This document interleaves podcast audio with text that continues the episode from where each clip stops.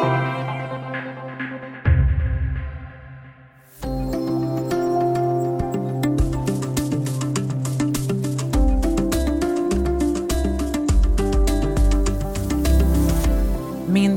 två månader före valet har president Donald Trump och hans republikanska kamrater fått möjlighet att förändra Högsta domstolen. Om Ruth Bader Ginsburg efterträds av en konservativ domare får det betydelse för årtionden framåt. Frågan om Högsta domstolen delar USA. Men hur blev det så? Vad är det som står på spel och hur påverkar det presidentvalet? Välkommen till Studio DN. Jag heter Sanna Thorén Björling.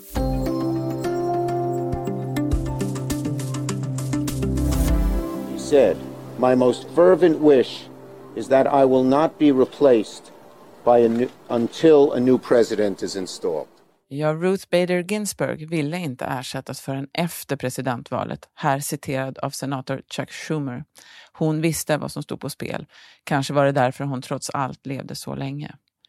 För den ideologiska färgen hos Högsta domstolens nio domare har fått allt större betydelse, även om lagen är skriven för att vara lika för alla. Men Ginsburgs död i cancer förra veckan satte allt detta på sin spets. Karin Eriksson, du bevakar USA. Hej! Hej! Ja, Högsta domstolen är ju en federal domstol som bland annat tar upp mål som handlar om delstaternas makt och USAs konstitution och sådär. Kan du ge några exempel på mål som som tas upp här, varför den är så viktig?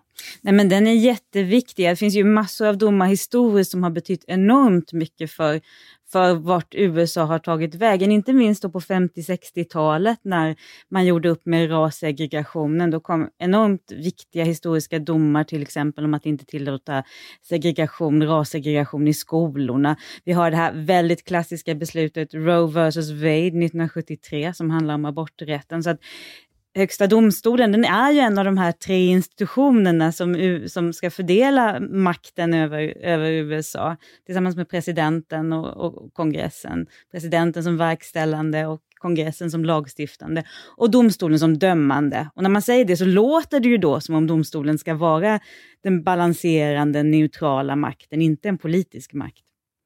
Nej, men så har det ju lite grann blivit. Ehm, Fram till då härom veckan, häromdagen kan man säga, så bestod ju domstolen av fem konservativa och fyra liberala domare. Och innan vi går in på hennes efterträdare, kan du bara kort berätta någonting om vem Ruth Bader Ginsburg eh, var och hur det kommer sig att människor faktiskt vallfärdade in till Högsta domstolens trappa efter dödsbeskedet? Nej, men hon blev ju mot, mot slutet av sitt liv verkligen en ikon och en ikon för feminister.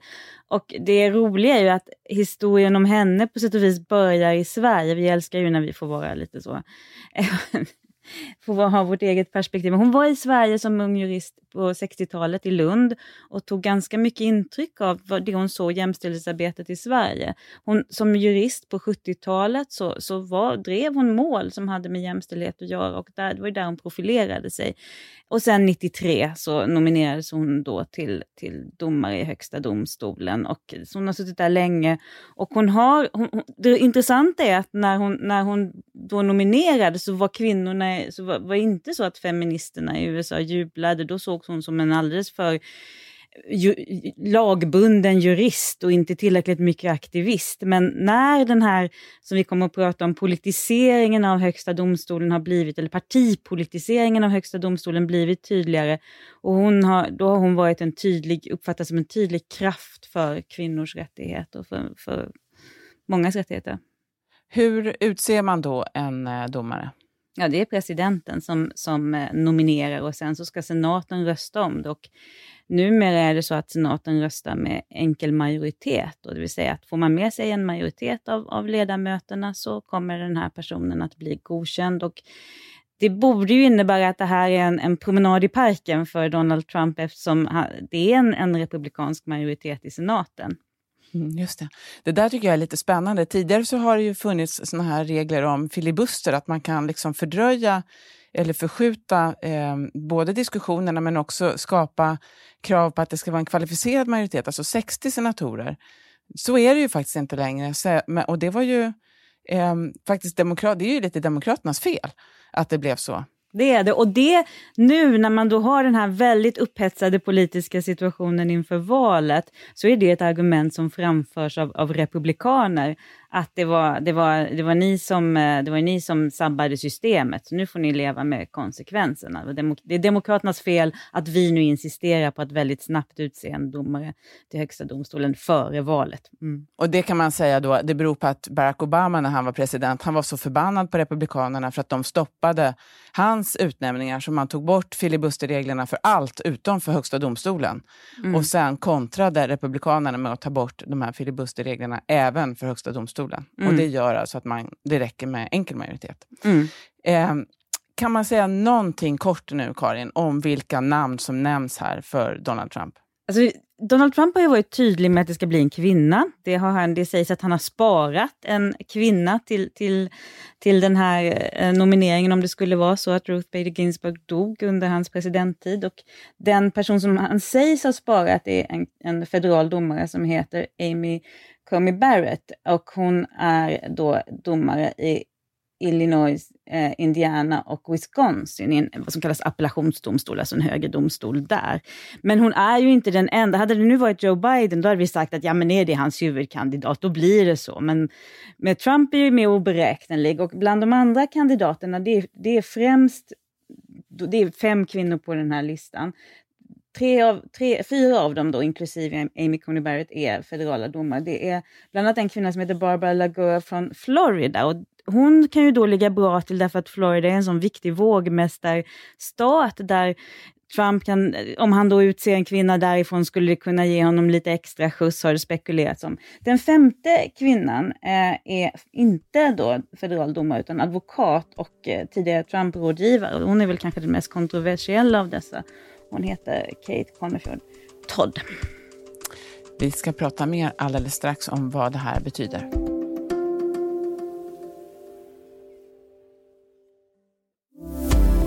Ja, vi talar i Studio DN med Karin Eriksson om USAs högsta domstol och vad som kan hända nu. Senatens ledare Mitch McConnell är ju en av de nyckelpersonerna här. Han håller i taktpinnen. Han säger så här. Well, as all of us have pointed out, we have an obligation under the Constitution, should we choose to take advantage of it, with a president of the same party as the Senate, to advance the nomination. And we will certainly do that this year. Ja, Karin, vad eh, betyder det här som han säger? Han säger att nej, men vi ska utse, det är kort tid kvar till valet, men vi ska utse en domare nu. Det kommer klart att vi kommer använda oss av det. Och då, det vi talade om nyss, att de tycker att det var demokrater som började rucka på reglerna och en del, en del går tillbaka till Reagan-tiden och säger att ni blockerade en domare 87. Eh, det finns där, men, men sen är det ju Sen är det ju också en del som anför det här argumentet om den stora strid som var för ett par år sedan när, när Donald Trump nominerade en domare till högsta domstolen. Den andra av hans nomineringar, han, ju, han, han, får göra väldigt många nomineringar, man gör den här också då. Eh, Brett Kavanaugh, som det var mycket bråk om. För han anklagades ju då för, för att ha i sin ungdom ägnat sig åt sexövergrepp mot en kvinna som heter Christine Blasey Ford. Eh, republikaner uppfattar att det här var en smutsig process och att det var smutskastning. Så de anför det också som ett argument för att vi, vi, behöver inte, vi behöver inte bry oss om vad vi sa när det här ställdes på sin spets för fyra år sedan. Eh, när vi inte tyckte, Mitch McConnell och andra, så att vi ska inte nominera eh, någon i en, en högsta domare precis inför ett val, utan det ska göras av nästa president. Det behöver vi inte bry oss om nu. Dels för att ni är ruckade på reglerna, dels för att ni bar er åt så med Brett Kavanaugh. Det finns väl många olika åsikter om vem, vem, det var som bar, vem det är som har burit sig åt när det gäller fallet Kavanaugh, men det är i alla fall så argumentationen går. Det finns ju en annan senator som heter Lindsey Graham som har sagt att, ni kan, som sa 2016 att jag vill att ni använder mina ord mot mig om detta händer 2020 och att ni nominerar en domare trots att man inte, att vi nominerar en domare trots att man inte borde.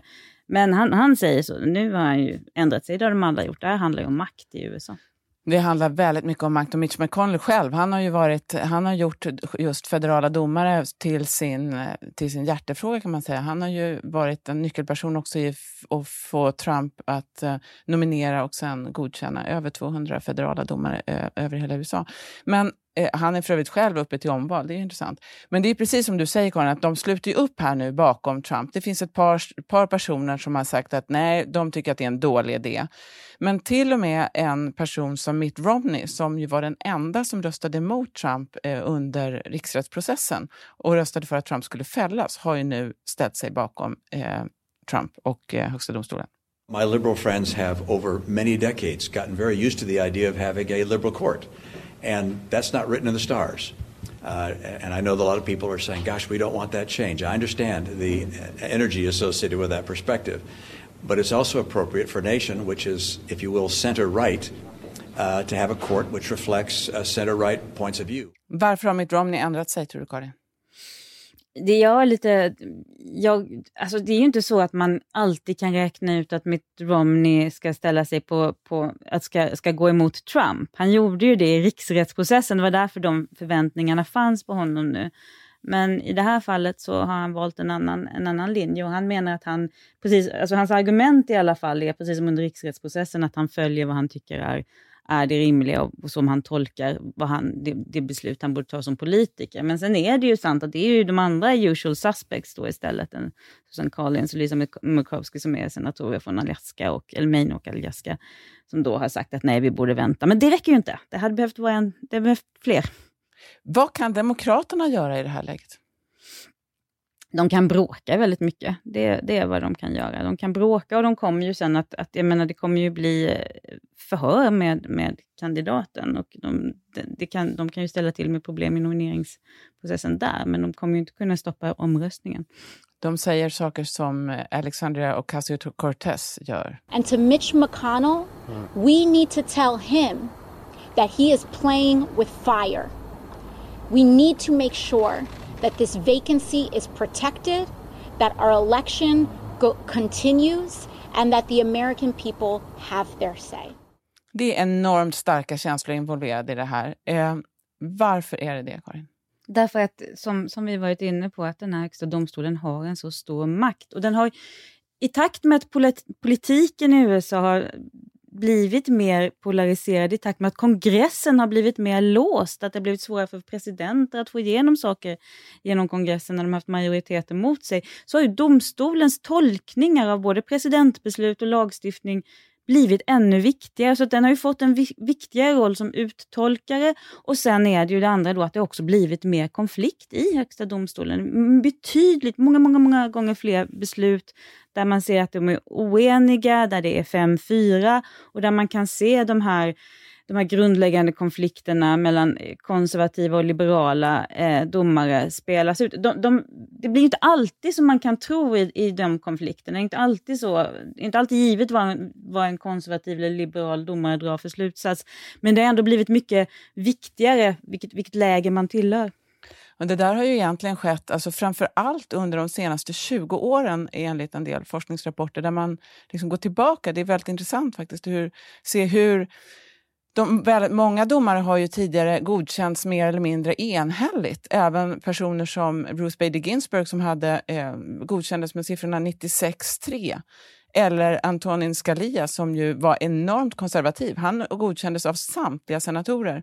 Och det där eh, har ju varit väldigt... Eh, alltså då har man framför allt tittat på domarnas liksom, juridiska bakgrund och juridiska kompetens och inte, som, som du var inne här på, eh, Karin, partipolitiken.